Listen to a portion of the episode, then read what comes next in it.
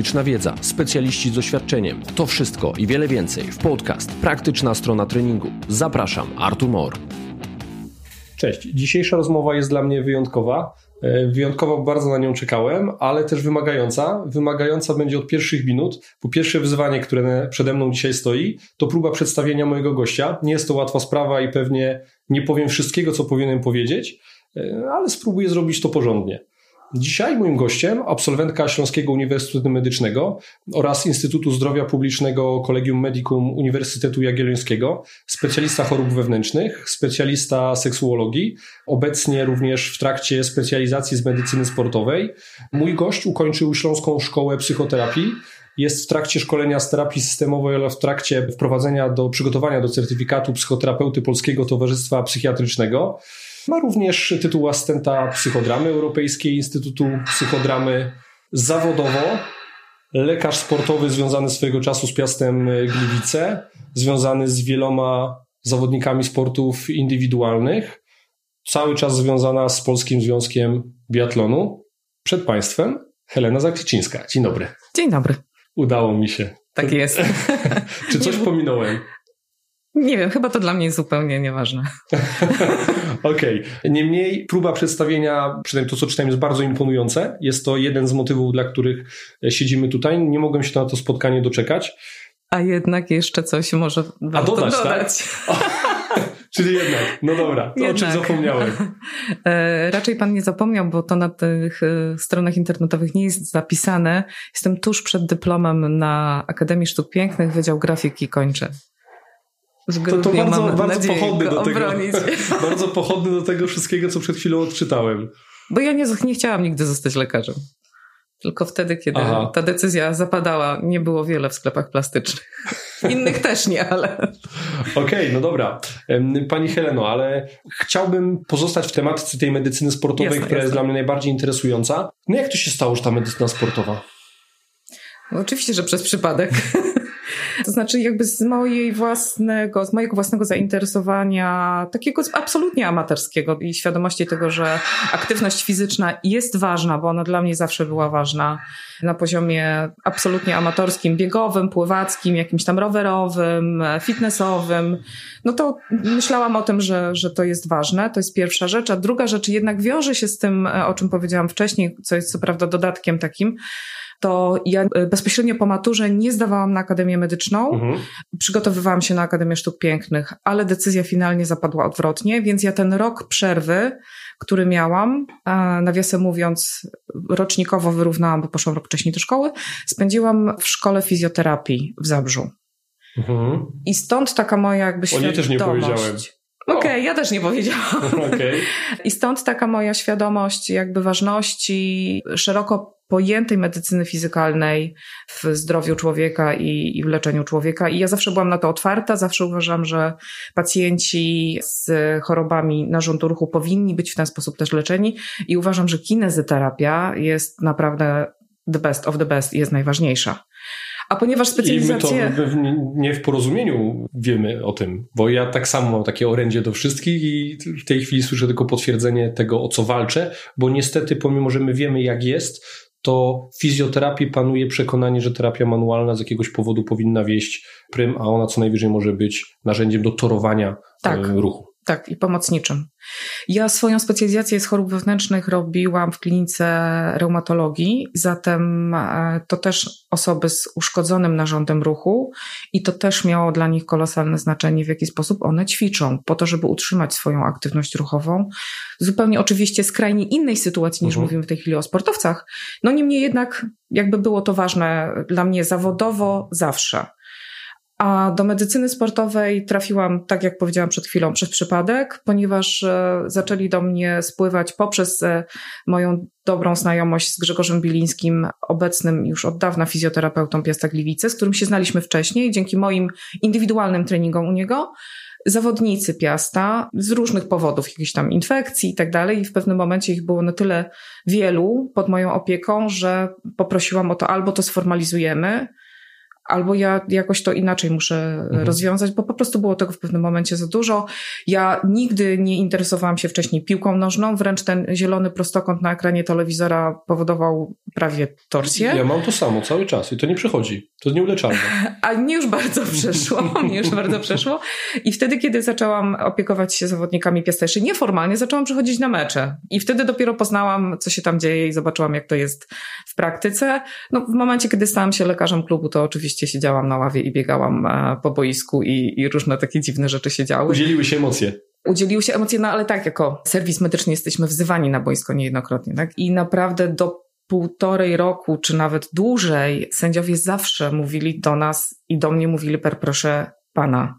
Mimo tego, że wtedy miałam czerwone paznokcie i tego nie zauważali. Mimo tego, że tuż przed meczem oni u nas byli w gabinecie i korzystali też i z mojej pomocy, ale na boisku zupełnie zapominali o tym, że jestem kobietą. Ale okay, Próbuję dobra. być złośliwy względem piłkarzy, no ale no, okej, okay, no to tylko piłkarze.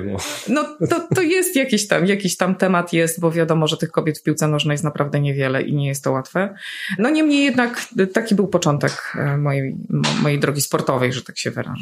No i ten pierwszy kontakt z tą medycyną sportową, jeszcze taki niesformalizowany, co on pokazał? Jak wyglądał stan zdrowia tych zawodników? Y, co oni najczęściej raportowali? To były takie błahostki, czy raczej tam wychodziły jakieś trupy z szafy?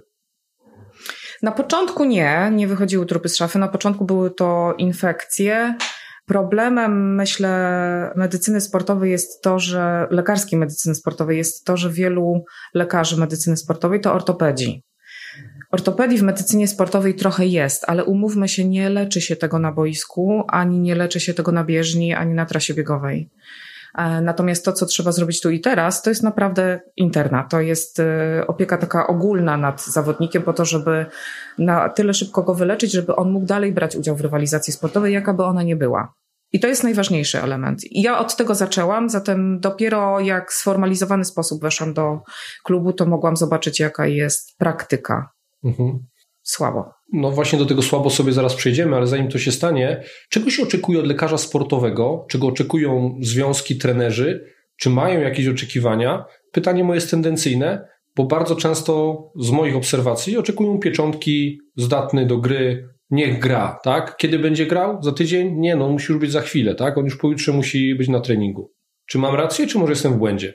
Myślę, że ma Pan rację, że takie jest główne podejście. E, ja zupełnie tego podejścia nie podzielam, bo czuję się osobą odpowiedzialną za to, co robię i jakie decyzje wydaje i kim się opiekuję, co było zresztą powodem olbrzymiego zdziwienia, jak już formalnie pracowałam w Piaście, że ja jeździłam na mecze z zawodnikami, bo uważałam, że lekarz tam jest potrzebny niezależnie od tego, co się dzieje. Stało się to po jakimś czasie mojej pracy w, z Piastem. No bo też właśnie na początku było takie przekonanie, a nie, nie jest to potrzebne, żebym ja na zgrupowanie pojechała na drugi koniec Europy, to też nie jest potrzebne i nie dało się tego wytłumaczyć, że jednak to jest potrzebne i mogą być takie sytuacje, które powodują, że jak nie ma lekarza, to sobie nikt nie radzi. I byłam jedynym lekarzem, który jakby spoza urzędu jeździ z zawodnikami, bo zasady są takie w Polskim Związku Piłki Nożnej, że lekarz musi być e, danej drużyny obecny na boisku tylko wtedy, kiedy dana drużyna jest gospodarzem meczu. Aha. Tak. Czyli jak wyjeżdża gdzieś moja drużyna na e, mecz do innego miasta, to tamten lekarz przyjmuje opiekę nad tymi zawodnikami, no ale przyjmuje opiekę na 90 minut plus, tak? Mhm. E, natomiast im się różne rzeczy dzieją przed, po i tak dalej. Mhm. E, to już nie. Jedyne drużyny, które jeżdżą ze swoimi lekarzami w naszym kraju, no to trudno nie zgadnąć, które to są Legia Warszawa i Lech Poznań. Mhm. No ja sama z siebie, z własnej inicjatywy uważam, że tak należy zrobić. No to jest dobra praktyka. Czy to jest y, logiczne, merytoryczne? Też tak myślę. A związki jednak bywa uważają inaczej, tak? Tak, trenerzy uważają inaczej. To teraz spróbujmy znaleźć potwierdzenie zasadności takich, takiej obecności lekarza sportowego, przynajmniej w czasie tego meczu. Czy y, w Pani karierze zawodowej była potrzeba nagłej interwencji w czasie meczu, przed, po? No, praktycznie zawsze. Praktycznie zawsze. Co tydzień. Jakie to były przypadki? Różne, no, od takich, e, że zawodnicy gdzieś tam na zgrupowaniu tuż przed meczowym złapali jelitówkę i mhm. wymiotowali i mieli biegunki, a musieli jednak zagrać i wymiana tych zawodników, nawadnianie i tak dalej. Mhm. E, poprzez to, że trzeba było komuś szyć rany, poprzez to, że trzeba było szyć na boisku, poprzez to, że się Mhm. zderzyli głowami i stracili ktoś przytomność na chwilę i trzeba było karetkę na boisko wezwać. No różnie. No, czy jakaś tam pomniejsza utrata zdrowia albo jakieś ryzyka. Nagłe, takie to- ostre, tak. To jak najbardziej występują w sporcie. A jak wygląda pytanie, które mnie ciekawi? Poczytuje się, że. Może tak, nie poczytuje się, ale zdarza się słyszeć dwa sformułowania. Jeden to jest sport to zdrowie, a drugie. No właśnie, cześć Piotrze. Jedno to jest sport y, to zdrowie, a drugie sformułowanie przez sport do kalectwa. I trzeba to wypośrodkować. Taka jest prawda? Tak myślę. Ale też oczywiście musieli, musielibyśmy te pojęcia zdefiniować, co to znaczy sport to zdrowie i na jakim poziomie sport to zdrowie i dla kogo. I że sport prowadzi do kalectwa, to jest też druga skrajna sytuacja. Tak ujmijmy to tak, to są skrajne Mhm. wypowiedzi na temat sportu. Z mojej praktyki zawodowej jako fizjoterapeuty i trenera przygotowania motorycznego zauważyłem tendencję, iż sport amatorski przestał być amatorski i większość amatorów realizuje swój własny prywatny wyczyn i niejednokrotnie oni trenują ciężej, przy okazji mniej świadomie, aniżeli sportowcy zawodowi, bo ich nikt nimi nie kieruje. Sportowca, amator trenujący dla wyczynu myśli, że im więcej, tym lepiej. Jeżeli jego forma nie idzie, no to co? No to dorzucę treningu, dorzucę intensywności, objętości i manipuluje tymi parametrami liniowo w górę. Kończy się to zawsze problemami. Tak. Czy zdarza się pani pracować z takimi osobami? Tak, oczywiście, że I tak. kto gorzej wypada w tym zestawieniu? Ten sportowiec zawodowy, czy to, o czym teraz wspomniałem, czyli ten sportowiec amator trenujący dla wyczynu?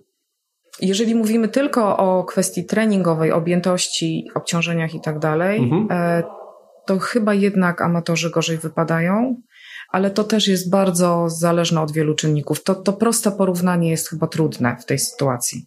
Jaki jest w ogóle motyw tego zdrowia u mnie w ty, tych wszystkich pytaniach?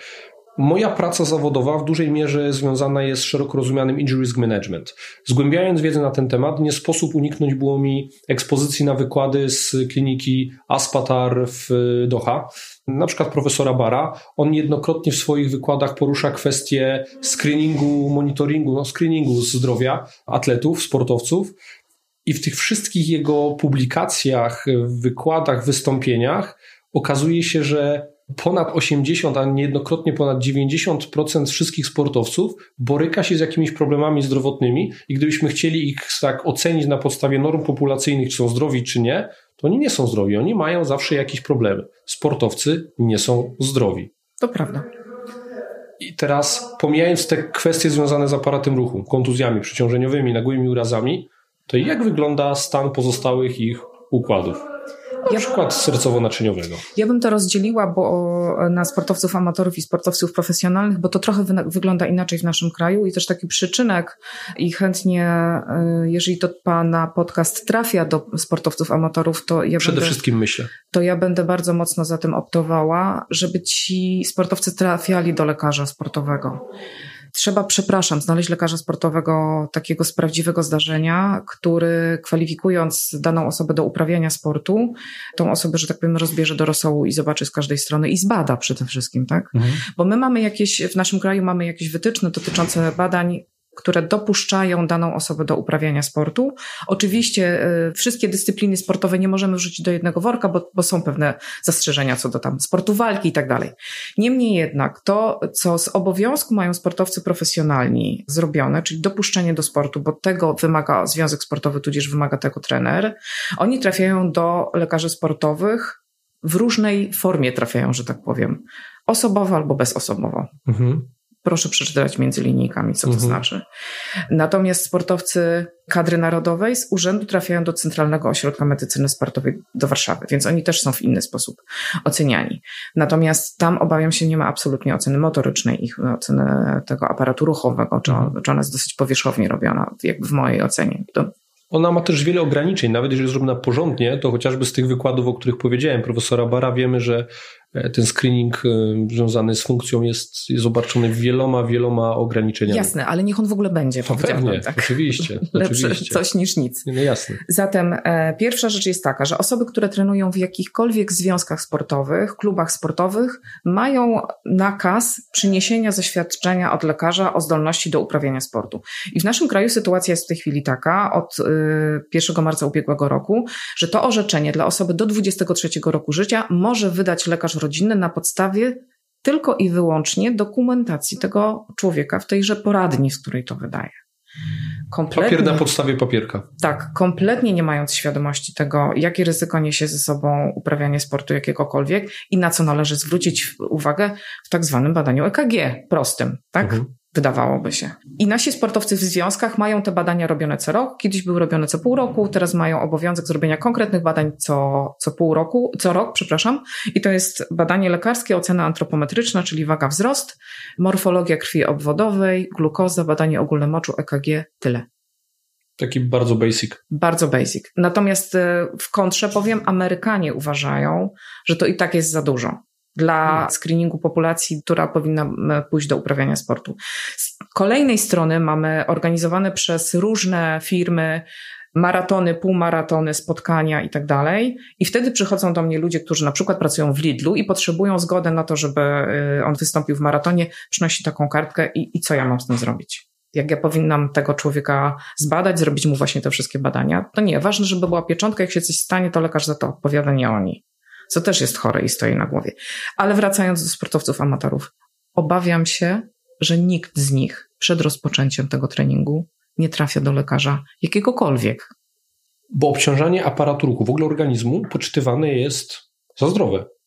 Że nie ma konsekwencji negatywnych w oczach przeciętnego laika, amatora. No przecież zaczyna się ruszać, żeby zyskać zdrowie. Mhm. No i tu jest brak tej świadomości. I teraz, Absolutnie. kto zapomniał o tej edukacji?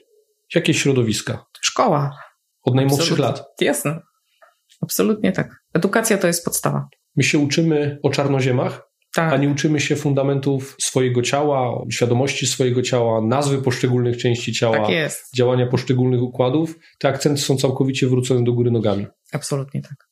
No i potem mamy zawodnika 18-20 lat, nawet amatora ćwiczącego dla wyczynu i on nic o sobie nie wie. Tak. On jest takim dzieckiem błądzącym we mgle.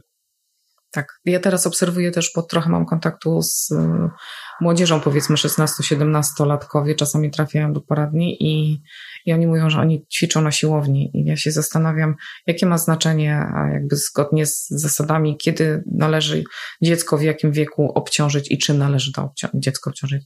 Kompletnie nikt nad tym nie panuje. Mhm. Już wiadomo, że są zakresy wiekowe, kiedy tam dla sześciolatka to to jest sport, ale w formie zabawy, tak? Dla ośmiolatka możemy czegoś innego wymagać, dziesięcio, dwunasto i tak dalej, możemy czego innego wymagać i nad tym nikt nie panuje. Spróbuję obronić trochę środowiska przygotowania chociażby motorycznego.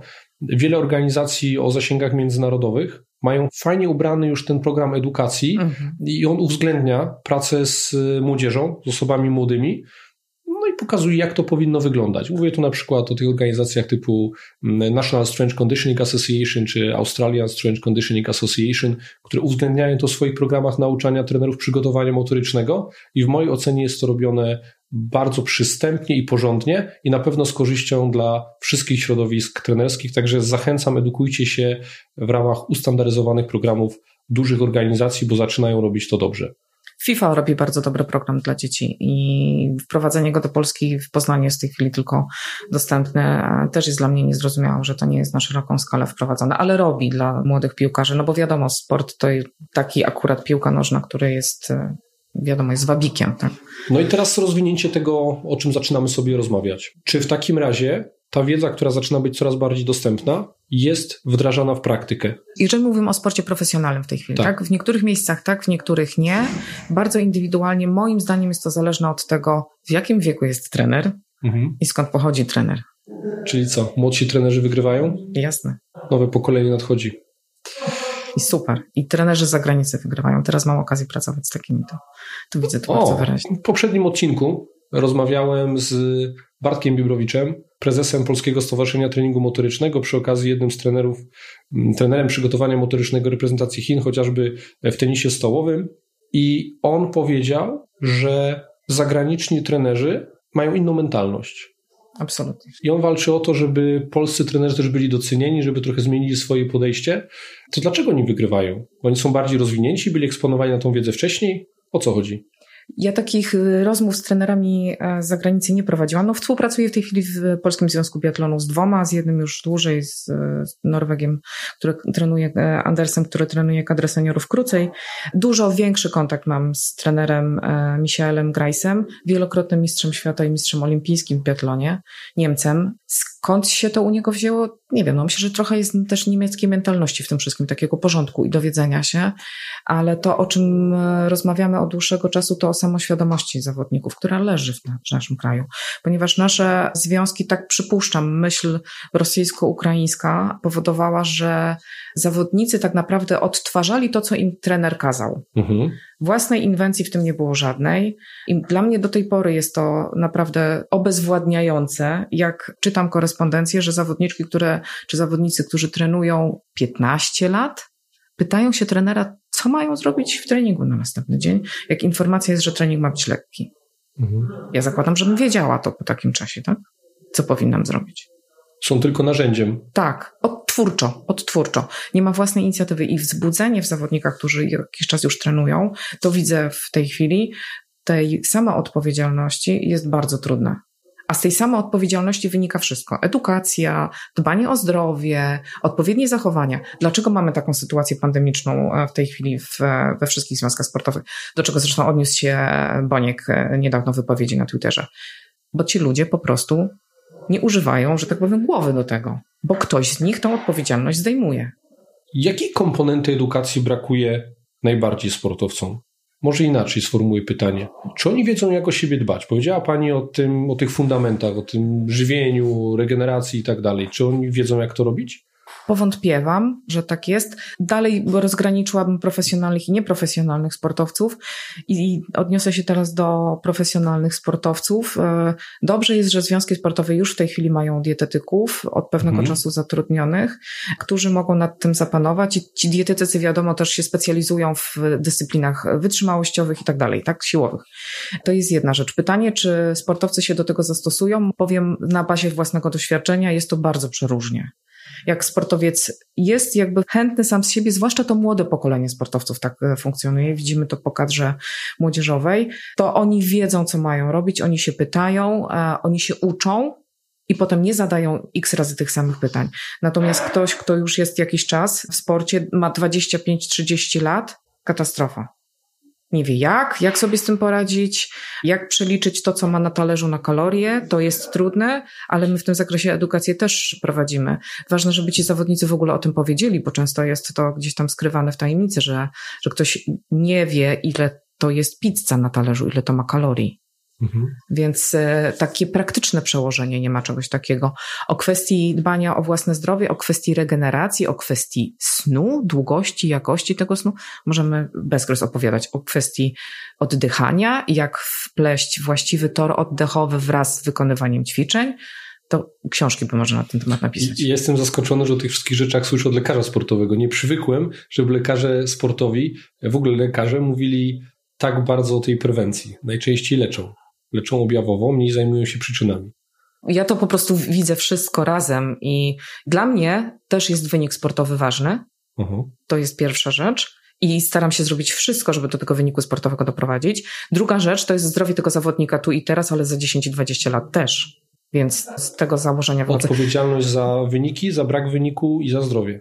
Tak, to znaczy oczywiście odpowiedzialność za wynik na mnie nie spoczywa bezpośrednio, tak, ale ja czuję się, no jak jestem zaangażowana, to jestem zaangażowana, tak, jak widzę, że coś nie idzie i trener do mnie mówi, to jest świetne i tego do, doświadczyłam właśnie z e, trenerami z zagranicy. Kiedy stoimy na strzelnicy i rozmawiamy na temat toru oddychania tych e, zawodników, bo umówmy się, biatlon jest trudną dyscypliną pod tym względem. Biegnie maksymalnie szybko, wzniesienia i tak dalej i nagle stop, zatrzymuje się i musi strzelać. Tak? Zapanuj tak? nad oddechem. Dokładnie Organizm tak. ułatwia. Tak. Treningi oddechowe. Ale myśmy zaczęli od tego, że jest pytanie, jak wygląda ruch ciała w trakcie biegu, na przykład w trakcie podbiegu i twój tor oddechowy. Jak to jest zgrane? Czy wiesz, że to jest zgrane? Nie od tego się zaczęło, że nie wiedzą. Treningi relaksacyjne, treningi oddechowe, świadomość oddechu, wszystko do treningu. Sama zwracam na to uwagę. Dlaczego miałabym się tym nie podzielić, a trener na to zwraca uwagę? Ale lekarze nie edukują. no ja, ja zawsze wychodziłam z założenia, niezależnie od tego, o jakim pacjencie mówimy, że im więcej pacjent wie na temat swojej choroby, tym lepiej dla mnie. Mnie się po prostu z taką osobą łatwiej pracuje. Dlaczego tego nie widzą inni lekarze? Ja tak nawiązuję do środowiska. Dlaczego Nie jest wiem. tak? Ja chyba 90% mojej, procent mojej pracy, jestem w innej specjalizacji, to jest edukacja. Mhm.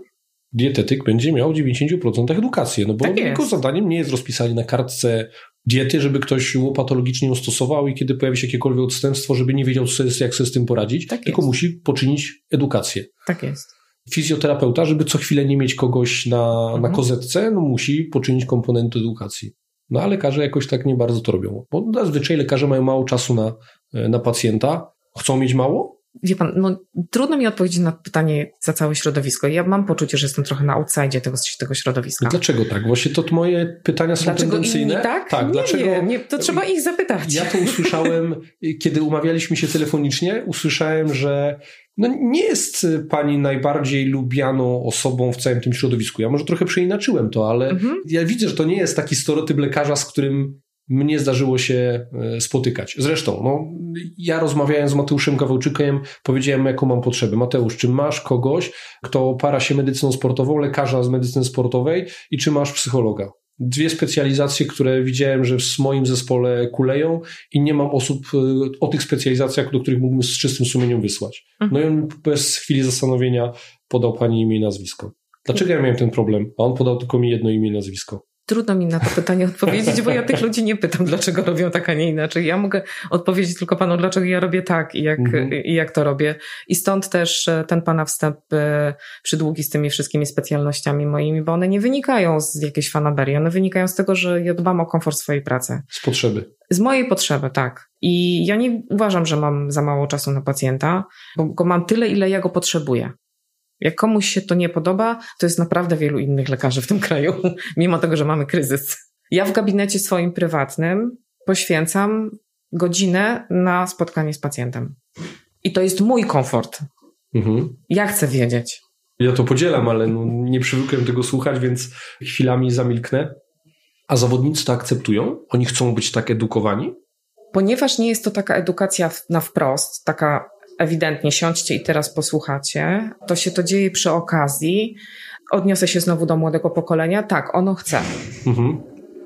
A starsze ma to gdzieś? Ma to gdzieś. Ponawiane pytanie, ja bym mogła e, przejrzeć swoją korespondencję na WhatsAppie z zawodnikami dotyczącymi leczenia przeziębień. Może pan zgadnąć, ile razy w roku pisze każdemu to samo. To już nawet by zostawił tą korespondencję i tylko sobie przeskrolował. Nie, nie. Trzeba znowu napisać do ta, pani doktor, że mam katar.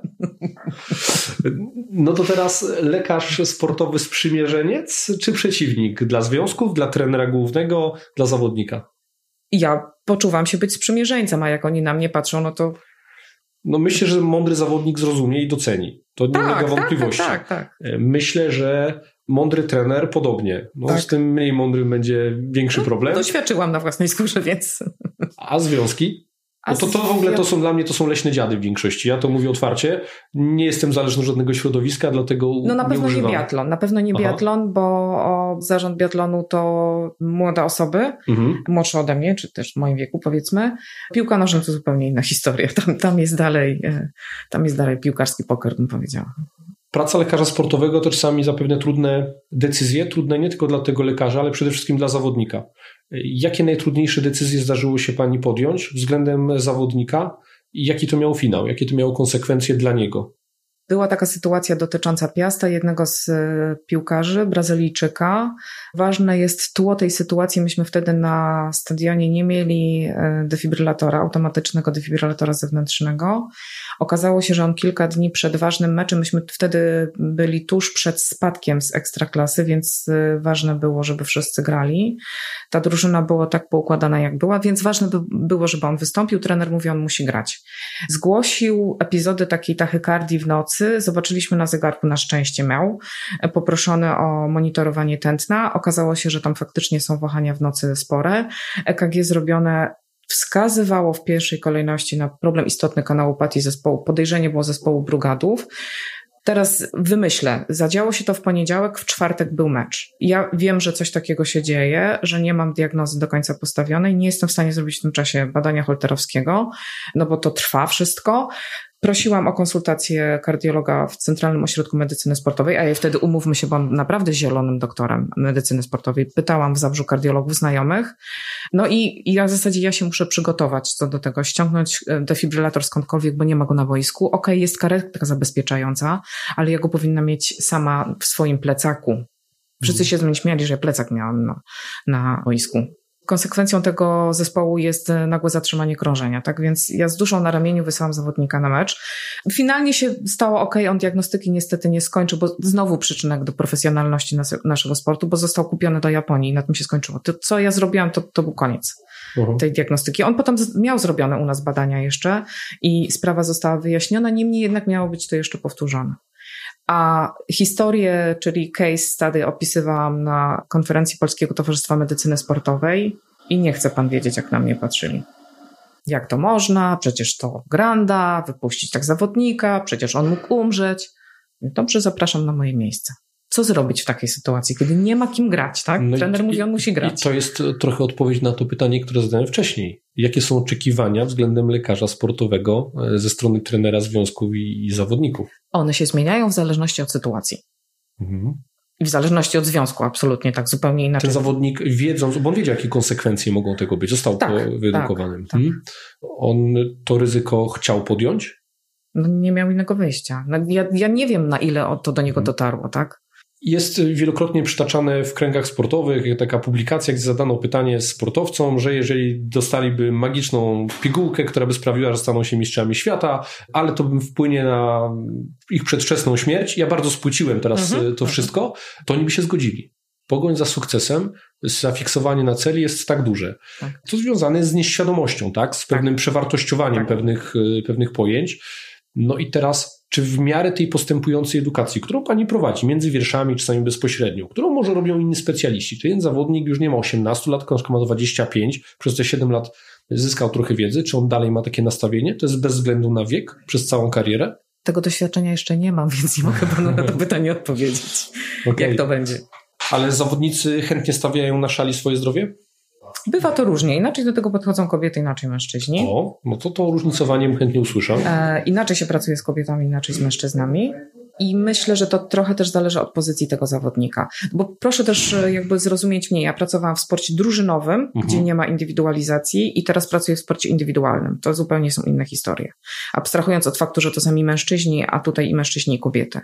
Zatem w sytuacji grupowej tam jest jeszcze kwestia rywalizacji wewnątrz drużyny, takie stricte męskie podejście, taki testosteron, tak? Mhm. Wola walki, pokazania się i tak dalej. To jest jeden element, który powoduje, że będą ryzykowali, że zrobią wszystko, żeby stanąć na boisku. Mieliśmy taką sytuację. E, to, to są te odpowiedzi, które ja chcę uzyskać, konkretne. Tak, że zrobią wszystko, żeby stanąć na boisku. Natomiast e, e, w przypadku kobiet to niestety trochę fluktuuje z ich emocjami, powiedziałabym nawet bardzo momentami, i trudno za tym nadążyć niejednokrotnie. Ja mówię tylko oczywiście o naszych zawodniczkach. Mogę sobie tylko dośpiewać, jak wygląda to u zawodniczek z innych krajów, bo myślę, że tam jednak jest inaczej, bo to widać po nich, że tam jest inaczej. Jaki monitoring stanu zdrowia pani prowadzi? W zależności od dyscypliny, znowu się mogę odnieść do tych dwóch. Na pewno wywiad, to znaczy wszyscy zawodnicy, którzy są pod moją opieką, wiedzą, że jak się coś dzieje, mają się do mnie mhm. zgłosić. Ja już y, zeszłam z odpowiedzialności, ja nie będę do wszystkich dzwoniła i codziennie ich pytała, mhm. jak spali. Natomiast niejednokrotnie nie zgłaszają takich y, problemów zdrowotnych, no i co ja mam na to poradzić, jak nie zgłaszają. I są regularne robione badania, badania krwi, badania masy ciała i potem już reszta w zależności od tego, co się dzieje. One muszą być uzasadnione. Czasami są przez niektórych y, zgłaszane na wyrost badania, które nam potem robią problemy i tak to jest. Trzeba na doświadczenia. Ja jestem takich rzeczy bardzo ciekaw. Ja, ja jak słyszę taki smaczek, to nie mogę się od niego odkleić. Trzeba doświadczenia, no bo sportowcy wytrzymałościowi, sam pan o tym doskonale wie, ich akcja serca bardzo mocno spada, ale są pewne granice, do których ta akcja serca może spaść. No i poniżej 25 nie powinna spaść na minutę. No i dostaje holtera gdzieś 22 na minutę. No i co wtedy? No ale ta osoba nie ma żadnych objawów. No, no zostało to zlecone przez lekarza, e, który ma małe doświadczenie. I no tak i... naprawdę mamy problem na papierze. No właśnie, i teraz no. jak się mają te normy populacyjne, te normy, które kwalifikują, no... które kwali... no nie tak, normy populacyjne, normy, które kwalifikują tak, go tak. E, do uprawiania sportu względem tego. No to co się wtedy robi? No trzeba wziąć wszystko pod uwagę. No, hmm. człowiek to nie bada, wyniki badań, tak? No, ale jednak y, papier lubi tabelki i, i te normy. Jasne i populacyjnie tak, poniżej 25 nie, 25 nie powinno być, no ale ja tylko człowieka znam, widzę, widzę jak on startuje, jak on trenuje i tak dalej, to mogę, mogę coś innego powiedzieć. I tu jest właśnie przyczynek do tego, że jeżeli lekarz sportowy nie pracuje z zawodnikiem w miejscu, w którym on y, trenuje i startuje, to jest mu trudno tą sytuację ocenić z zabiórka. Bo zabiórka to jest odpowiedź rozrusznik, tak? No właśnie. Wspomniałem kilka zdań wcześniej, że moje zainteresowanie skierowane jest na szeroko rozumiany injury risk management i składową tego szerokiego pojęcia jest y, monitoring przeciążeń psychofizycznych, które mogą potencjalnie prowadzić do przetrenowania, czy bardziej w sferze psyche do, do wypalenia. Na ile pojęcie przetrenowania i pojęcie wypalenia jest powszechne w sporcie zawodowym? Jak często się z tym boryka Pani w swojej pracy zawodowej? Na ile o tym wiedzą zawodnicy, to Trudno mi powiedzieć, bo nie prowadziłam takiej statystyki. Ja o tym wiem, wiem, czym się to monitoruje, wiem, jakie są do tego narzędzia i jakich narzędzi nie używamy, a szkoda bardzo, bo to są proste narzędzia nieinwazyjne, których można by było użyć. A ja bym chciał usłyszeć. Ankieta robiona codziennie. Make it simple. Dokładnie. E, Make I, i my, myśmy to z, z Grzegorzem Bielińskim właśnie e, opracowali dla Piasta, ale dalej nie przeszło. Nie ma mowy. E, żeby każdy dostał e, telefonu apkę i rano jak siedzi na ławce już, e, znaczy w szatni siedzi i tam dłubie w Facebooku, to może by odpowiedział na te parę pytań. 30 sekund, nie? Jak spał, tak? Czy ma ochotę na trening, czy coś go boli i czy zjadł śniadanie, tak? No, upraszczam teraz. Tak. Powinno być zgodnie z tym, co publikacje światowe piszą na ten temat, monitorowane w ramach cyklu treningowego, mikrocyklu, mhm. w ramach sezonu całego, poprzez ocenę stosunku testosteronu do kortyzolu, tak? Robione jest to wyrywkowo, to jest po prostu zupełnie od czapki. Badania w takim miejscu zupełnie inaczej jest teraz. Yy, też, też nie do końca w biatlonie, jak mam, no bo jak współpracuję z trenerem, to jesteśmy w stanie ustalić konsensus, kiedy co robimy, tak? Kiedy stawiamy zawodnika i mierzymy mu VO2 maxa, kiedy tego nie robimy, bo to ma znaczenie dla cyklu treningowego. Natomiast w sytuacji, gdy mamy tak zwanej starej kadry trenerów, to oni sami uważają, że wiedzą najlepiej. I taką miałam sytuację i z tego powodu nie pracuję w tym jednym miejscu, w którym pracowałam, bo trener uważał, że wie lepiej. Mimo tego, że w ogóle nie wiedział lepiej oczywiście. No efekt Krugera-Daninga, nie? No. Mało wiem, ale jestem przekonany o swojej świetności. Dokładnie tak. Jeszcze zostanę przy tym przetrenowaniu. Wspomniała Pani o, o ratio wolny testosteron do, do kortyzol, które no, nie jest złotym standardem, ale jest jednym z markerów takim, który możemy sobie gdzieś tam oceniać, jak wygląda homeostaza organizmu, taka endokrynna. Pomijając ankiety, które są najlepszym narzędziem, no bo koniec końców zawodnik się źle czuje, czy źle czuje, tak? I, tak. i musimy to no, nie tyle uszanować, ale poradzić sobie z tym. Natomiast diagnostyka z krwi, określanie tej wewnętrznej homostazy organizmu jest świetnym narzędziem, żeby monitorować, jak wygląda ten internal load, jak wygląda odpowiedź organizmu na fundowane mu stresory psychofizyczne. Ja cały czas widzę, że i trenerzy przygotowania motorycznego, i lekarze, i w ogóle całe sztaby trenerskie poświęcają temu za małą uwagę, gdyby przed sezonem, kiedy zawodnik jest wypoczęty, po roztrenowaniu, on fajnie się czuje, nie jest organizm obciążony, określić, jak wygląda homostaza jego organizmu. Mm -hmm kilkoma podstawowymi parametrami, czy sobie zrobić podstawowe hormony, morfologia, wszystkie mm -hmm. lipidogramy, próby -hmm. wątrobowe, kinazy kreatynowe i tak dalej. -hmm. I w zależności to, co pani powiedziała, w konkretnym mezocyklu, w konkretnym etapie mhm. przygotowań treningowych oceniać, to zobaczyć, w którą stronę zmierzamy, mhm. można zapobiec wielu końcom karier. Oczywiście, że tak. To ankietowanie, pomimo że jest świetne, ono czasami przy nakręconym zawodniku o silnej psychice potrafi być omylne, bo zawodnik się będzie źle czuł, ale on nastawiony jest na zwycięstwo. No on jest subiektywne, no umówmy tak, się. I, I on mówi, nie, to, nie, tam nic nie boli, trzeba być mhm. twardym, a nie miękkim, wychodzę, gram. A tam już ta homostaz zaburzona i jest przewlekle zaburzona chronicznie. No i mhm. teraz e, rolą sztabów trenerskich jest takie sygnały wychwycić. Mhm. Sztabu medycznego. Tak. No do całego. No, bo to... w porozumieniu ze sztabem trenerskim. No tak. fajnie by było, gdyby jedni drugich słuchali. Słuchają? Nie. Nie słuchają? No skoro wiedzą, że wiedzą lepiej, no to jak będą słuchali? Nie będą słuchali. A zawodnicy skłaniają się ku komu? Są w rozkroku. Jak jest źle, to są u nas. Mhm. A jak jest dobrze, do trenera. Mhm. Sukces są trenerów porażki sztabu medycznego? Oczywiście, że tak. Mają taką postawę roszczeniową, że lekarz musi zaradzić wszystkiemu, fizjoterapeuta musi wyprowadzić z kontuzji. Sportowcy? Mhm. Nie. Nie, nie, nie, nie, nie. Bardzo dobra współpraca. Myśmy mieli naprawdę super, super sztab medyczny i, i oni wiedzieli, że są bezpieczni. Co było no, dla mnie ciekawe jako kobiety w tym miejscu, I ponieważ e, ja zaczęłam pracę z Piastem, kiedy nie był e, trenerem obecny trener, zupełnie inna osobowość tamtej osoby, która mnie wprowadziła do tego i on był przede wszystkim zainteresowany, czy to dla mnie jest problem, że ja wejdę do szatni. mówię, no nie, ja jestem lekarzem, mnie to nie dziwi, jak wygląda mhm. nagi mężczyzna, tak? No bo trudno, żeby oni nie zachowywali swobody, rozbierając się, myjąc się i tak dalej. I tu widziałam pole do współpracy, no ale niestety ta współpraca trwała krótko i był, naprawdę był po mojej stronie niesamowicie. I wspierał w sytuacjach, bo były takie trudne decyzje dotyczące banalnych rzeczy jak grzybica stóp. Mhm. To oznacza, że sportowiec musi wszystkie buty wyrzucić. Wie pan, jaka to tragedia dla piłkarza. No właśnie, to jest trochę taka proza pracy. No ozonowanie pomieszczeń i tak dalej. Co to doktorka wymyśliła? Wszystko było dobrze, nie? Się pojawiła w klubie. Że wentylacji nie było, na siłowni nie było klimatyzacji. Była jakaś zakończona kariera przez panią? Nie, nie, nie, nie. nie o, myślałem, że tu usłyszę jakąś nie, fajną nie, historię, nie? Nie, nie było czegoś takiego, no, skończę sportem, bo zrobisz sobie krzywdę. Ty nie możesz, nie kwalifikuje cię. Przynajmniej o tym, o czym bym wiedziała, że, że zostałam poinformowana, bo z wieloma zawodnikami już nie mam e, kontaktu siłą rzeczy ale nic, co, co byłoby takie, że, że nie. Mnie pani przekonuje i to już od pierwszej minuty tej rozmowy. Sportowcy, myślę, ci świadomi też to docenią. Czy zdarzyło się tak, że nie pracowała pani z danym klubem, czy z daną jakąś drużyną, ale oni dzwonili mimo wszystko mhm. konsultować się. No dalej tak jest, zawodnicy Piasta dalej do mnie. Na własną rękę. Czyli wzbudziła Pani zaufanie. No chyba tak. Bezcenne. Cieszę się, że mogę pomóc. Zróbmy może taki jeszcze postulat, nie postulat, może tak zachęćmy sportowców, amatorów trenujących dla własnego wyczynu do tego, żeby się badali. Co oni powinni zrobić, konkretnie, do jakiego specjalisty się udać, jakie badania zrobić, ażeby móc w miarę bezpiecznie zacząć uprawiać ten własny sport amatorski dla wyczynu. Dlaczego o to pytam? No bo im nikt tego nie powie. Oni nie mają lekarza sportowego w drużynie. Niech pani będzie takim lekarzem sportowym dla wszystkich moich słuchaczy. Super i to jest bardzo fajne, że pan o tym powiedział, bo skupiliśmy się trochę na tym sporcie profesjonalnym, a ja widzę potrzebę tego sportu amatorskiego, żeby o niego zadbać, bo to jest y, duża grupa sportowców, którzy mają potencjał, mają energię, trochę mają więcej tej samoświadomości i ich motywacja jest zupełnie inna Często ich środki finansowe też pozwalają na dużo więcej, zatem jakby wydaje się, że komfort pracy z takimi osobami jest y, większy, bo oni nie są ograniczonymi środkami finansowymi związku i tak dalej. Zatem po pierwsze bym powiedziała, przed rozpoczęciem treningu, no do lekarza sportowego, który to wszystko ogarnie. Jak piszecie imię, nazwisko pani Heleny, wyskoczy wam numer telefonu, możecie śmiało się umawiać.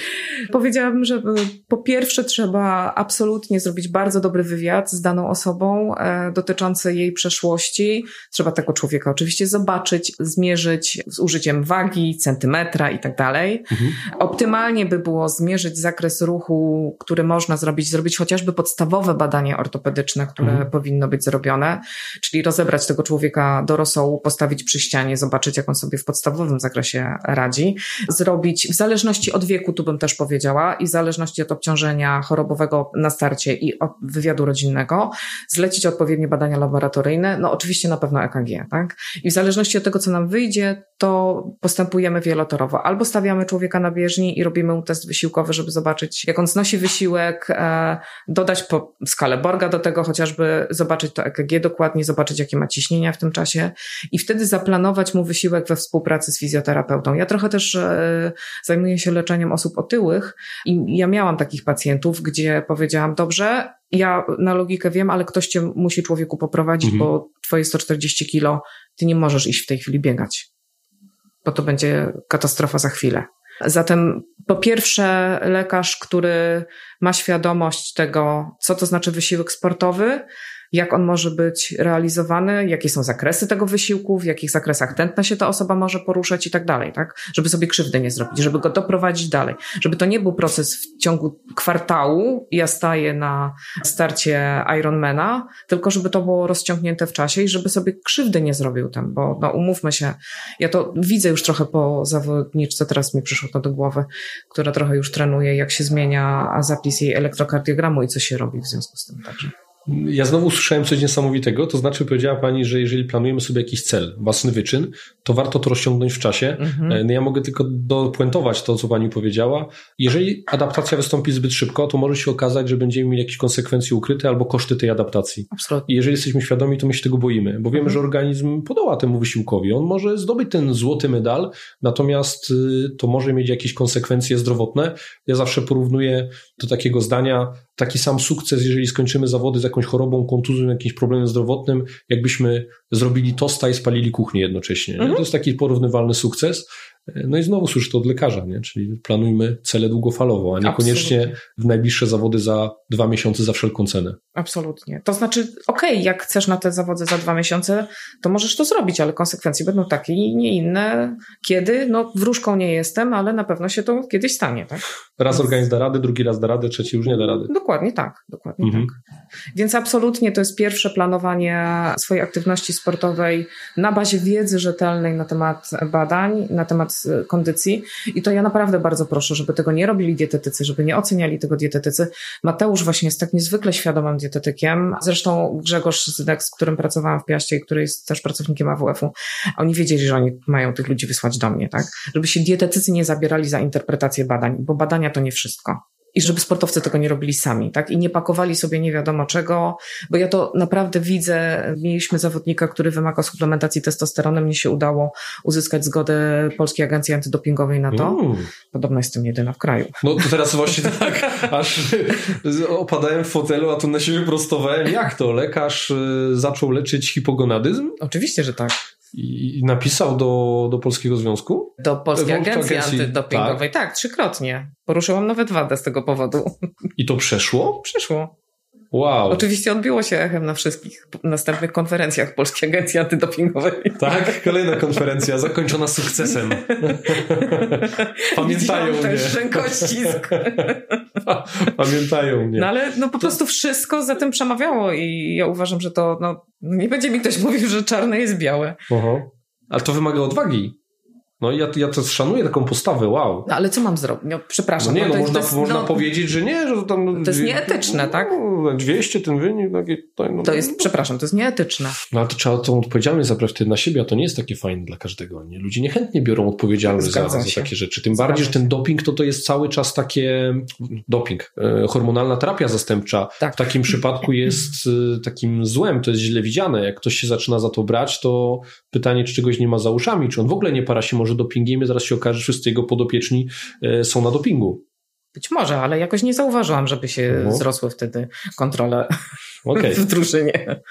Poruszymy ten temat dopingu. To jest taki drażliwy temat i właściwie jego trudno w jakikolwiek sposób opiniować, ale na ile to jest popularny problem w sporcie, realnie, z perspektywy lekarza, na ile to ma konsekwencje w zdrowiu sportowców? Powiem tak, oni generalnie tego nie chcą. Jeżeli mówimy o substancjach dopuszczonych, bo nie mówimy o liście e, substancji mhm. zabronionych, nie ma dyskusji o tym w ogóle. Natomiast e, no właśnie to jest takie, no bo dopingiem jest to, co jest zabronione, a reszta nie jest dopingiem, natomiast tu pojęcie dopingu się coraz bardziej rozszerza i coraz więcej elementów e, do pojęcia dopingu wraca, czy wchodzi, ale generalnie sportowcy tego nie chcą. Ja mam wrażenie, że wolą inne wszystkie metody, żeby tylko poprawić swój stan zdrowia, niż to, aczkolwiek wykonanie tych wszystkich innych wygląda niejednokrotnie bardzo średnio. A amatorzy dla własnego wyczynu? Oni chętnie sięgają po doping? Też nie, nie powiedziałabym tego. Nie jest to takie, jakby można było się spodziewać. Jasne, mam takie osoby, teraz sobie przypomniałam, że mam takie osoby pod opieką, które, że tak powiem, pojechały ostro z, ze sterydami i ja jestem po tej stronie, żeby to całkiem tego człowieka nie rozłożyło i no przyjmuję, no, on może nie jest kontrolowany, no, że tak powiem, jego broszka, no, ja mu mhm. tego nie każę brać, tak? tak? Ja tylko staram się, żeby się jego wątroba nie rozleciała i, no i... żeby udaru nie dostał. Dokładnie, bo tam tego, czego się boimy, to nagły incydent sercowo-naczyniowy, no, który kończy się śmiercią, dokładnie. na przykład w wyniku rozrostu mięśnia sercowego. Dokładnie, no albo ścięczenia naczyń pod wpływem sterydów i tak dalej. Można by dalej na tak. ten temat dyskutować. Jak ktoś to bierze, no to okej, okay, niech to zrobi z głową, tak? Jak się upiera, żeby brać 800 mg testosteronu co tydzień? Spoko.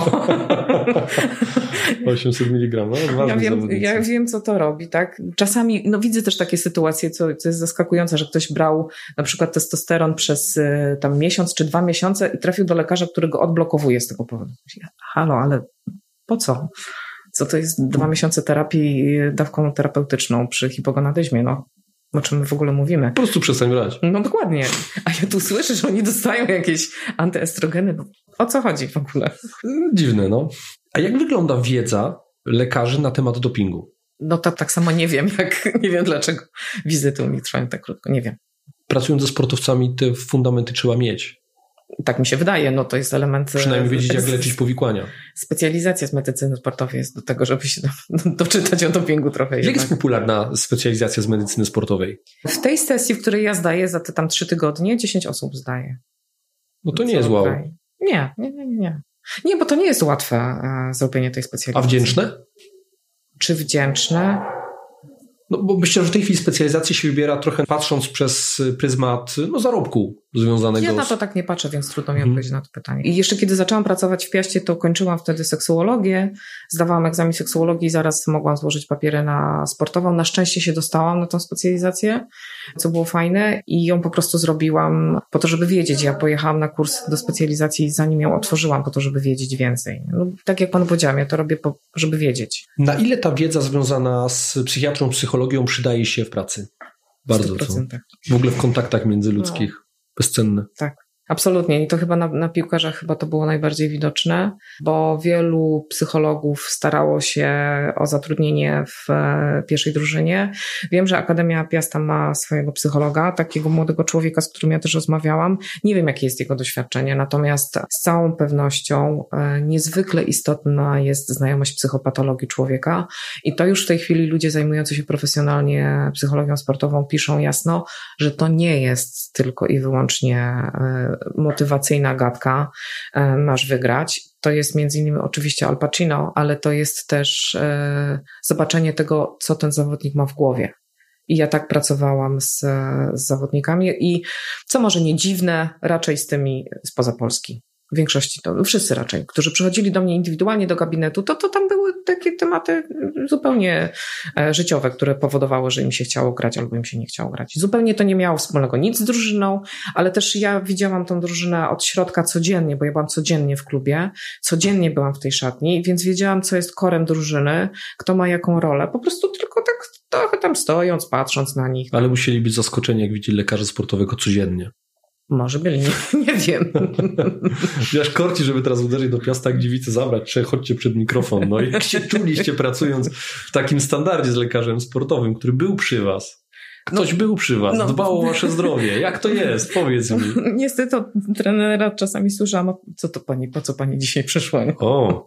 W sobotę na przykład. Zatem mnie to dało bardzo dużo zobaczenia, jak ta drużyna funkcjonuje i co się dzieje, jakie jest przełożenie tego na boisko, bo byłam i tu, i tu. Mhm. Ja nie, nie uczestniczałam w treningach, nie stałam na treningach. Byli do tego fizjoterapeuci, czasami popełniali takie błędy, że głowa mała.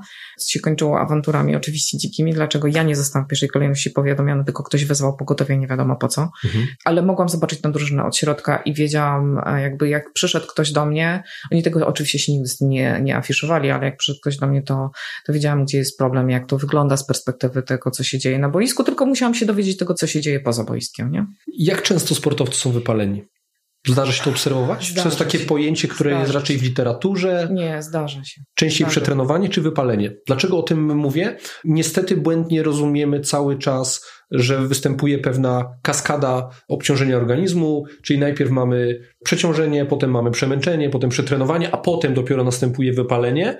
Warto powiedzieć, że wypalenie i przetrenowanie to są dwa pojęcia, które mogą występować niezależnie od siebie, czyli może tak. być przetrenowanie bez wypalenia i odwrotnie wypalenie Dokładnie bez tak. przetrenowania. Dokładnie no i teraz tak. to wypalenie, bo zaczęliśmy mówić o, tej, o tym psychę tych zawodników. Jak oni często są wypaleni? Na ile odwracalny jest to proces? No są wypaleni. Ja nie, nie chcę podawać jakiejś statystyki, bo takiej statystyki nie prowadziłam, ale kilka osób w drużynie na pewno, biorąc pod uwagę tam te 30 osób, które mniej więcej składa się pierwsza drużyna, to tak. A co do tych indywidualnych sportowców, to nie, teraz w biatlonie tego nie widziałam. Są takie momenty zmęczenia, raczej wynikające właśnie z tego zmęczenia. Czasami to też jest kwestia, akurat w biatlonie tego kwestia, że no, muszą być cztery osoby do sztafety, tak, a, a nie ma komu pobiec. Mhm. I ktoś nagle się spina i jednak daje radę jakoś, nie? Więc to zależy znowu od, od dyscypliny sportowej. Z mojego doświadczenia kilka osób tak. Czy można z tym pracować? Pewnie, że można z tym pracować. Jak długo taki proces wyjścia z tego wypalenia, czy jeszcze nawiąże z przetrenowania e, się wychodzi? Akurat w przypadku piłkarzy to przetrenowania na pewno nie było, bo to jak mało oni trenują, to jest żenua. Miód na moje serce. Żenua. E, ja zadam, ja już dawno nie zadawałem pewnego pytania w swoich podcastach. Mam jedno takie swoje sztandarowe, od którego zacząłem i chyba w pewnym stopniu jestem z nim rozpoznawalny i na końcu zadam, jak już wszystkie okay. pytania, którymi się nasowałem się skończą, ale wróćmy, ile się z tego wychodzi? Różnie, oczywiście że, mhm. oczywiście, że różnie. Jak ktoś zastosuje się do tych zaleceń tak, jak powinny być, to, to naprawdę relatywnie szybko z tego jest w stanie wyjść. Jak pracuje, przychodzi, rozmawiamy, przerabiamy kolejne kawałki tej strony psychicznej, które najczęściej jednak dotyczą w domu, trochę dotyczą szatni. I po prostu z tej perspektywy nie wyobrażam sobie, żeby ktoś pracował ze sportowcem, który nie zna jego trenera, nie zna całego sztabu trenerskiego, nie zna sytuacji w klubie, no, no po prostu nie ma szans, tak? Mhm. Żeby taka osoba była w stanie efektywnie pomóc temu człowiekowi. Zatem optymalnie by było, żeby ten psycholog sportowy był na miejscu. W naszych warunkach chyba mało realne. Utopia. Tak. Wszystkim, co dzisiaj Pani powiedziała, wysoko podniosła Pani poprzeczkę lekarzom y, sportowym. No tak, no, to są w tej chwili postawione wysokie wymagania. To już nie jest ortopeda, który podbija tylko pieczątkę i ewentualnie jak się noga złamała, to y, zajmuje się tym, żeby skutecznie się zrosła. Najczęściej tylko poprzez usztywnienie. Przejdźmy do tego ostatniego pytania, bo ja już się nie mogę doczekać. Mhm. Najmniej sprawna grupa sportowców, dlaczego to są piłkarze? No już powiedziałam wcześniej. Ja już sobie jeszcze tak podrążmy temat, no podrążmy temat, ja też coś mam z tych podcastów, no takiego dla mnie. No, że najmniej to już wiemy, a dlaczego, tak? tak ja, taka no. była druga część pytania, dlaczego? No bo trenują e, bardzo mało, trenują źle, bo trenują starymi metodami, e, są testowani na urządzeniach, na których nie powinni być testowani. Błagam.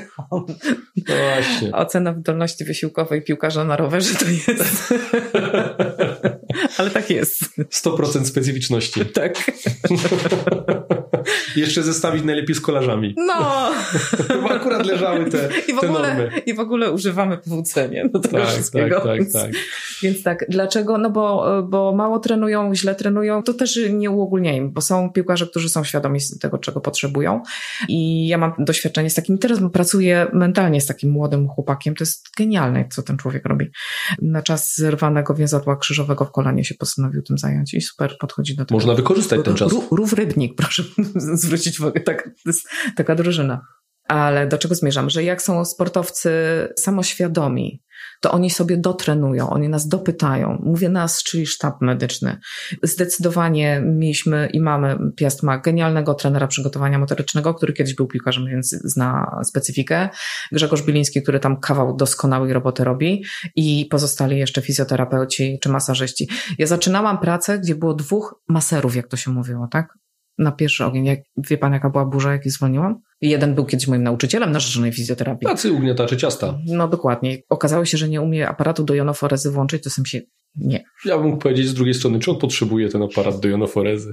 Nie, ale to, żeby chociaż tyle zrobić. Ja wiem, tak? wiem, wiem, to... A uczył mnie fizykoterapii, żeby było jasne. Więc no. tym bardziej mi się to nie składało. ale wracając do tego, mało trenują, źle trenują. Jeżeli nie są samoświadomi, tak? Koszmarnie się odżywiają, koszmarnie nie dbają o to, o swoją regenerację. Świadomi zawodnicy tak, tego nie mogę powiedzieć, ale to jest w drużynie. Mhm. Cały czas są w mniejszości. Tak, zdecydowanej mniejszości. Zdecydowanej mniejszości. Ja znowu potwierdzenie tego, co ja widzę, zresztą inni goście moi widzą to podobnie. Widzą te pojedyncze jednostki i fajnie, że oni są. Mam nadzieję, że będą przykładem dla innych, ale niestety większość w tej piłce nożnej wygląda słabo. No, oby to się zmieniło. Pani Heleno, bardzo dziękuję za poświęcony czas. Nie będę już ciągnął dłużej za język. Jestem przekonany, że telefony się teraz rozdzwonią. Wszyscy nagle odkryją, że lekarz sportowy, wow, to może mi w tych wielu rzeczach pomóc. Ja mówię tak, ja mówię zdecydowanie tak. Korzystajcie z tego, że pani Helena jest dla Was dostępna, a ja pani dziękuję za przybycie i mam nadzieję do kolejnej równie ciekawej rozmowy. Ja również bardzo dziękuję. Bardzo lubię takie rozmowy. Rozmawiało mi się tak samo dobrze z panem jak z Mateuszem Gawełczykiem, a mogę tylko poprosić słuchaczy o to, żeby dzwonili po 26 listopada. Okej, okay, z, takim, z takim przesłaniem kończymy dzisiejszą rozmowę. Dziękuję i do Dziękuję. usłyszenia. Do usłyszenia.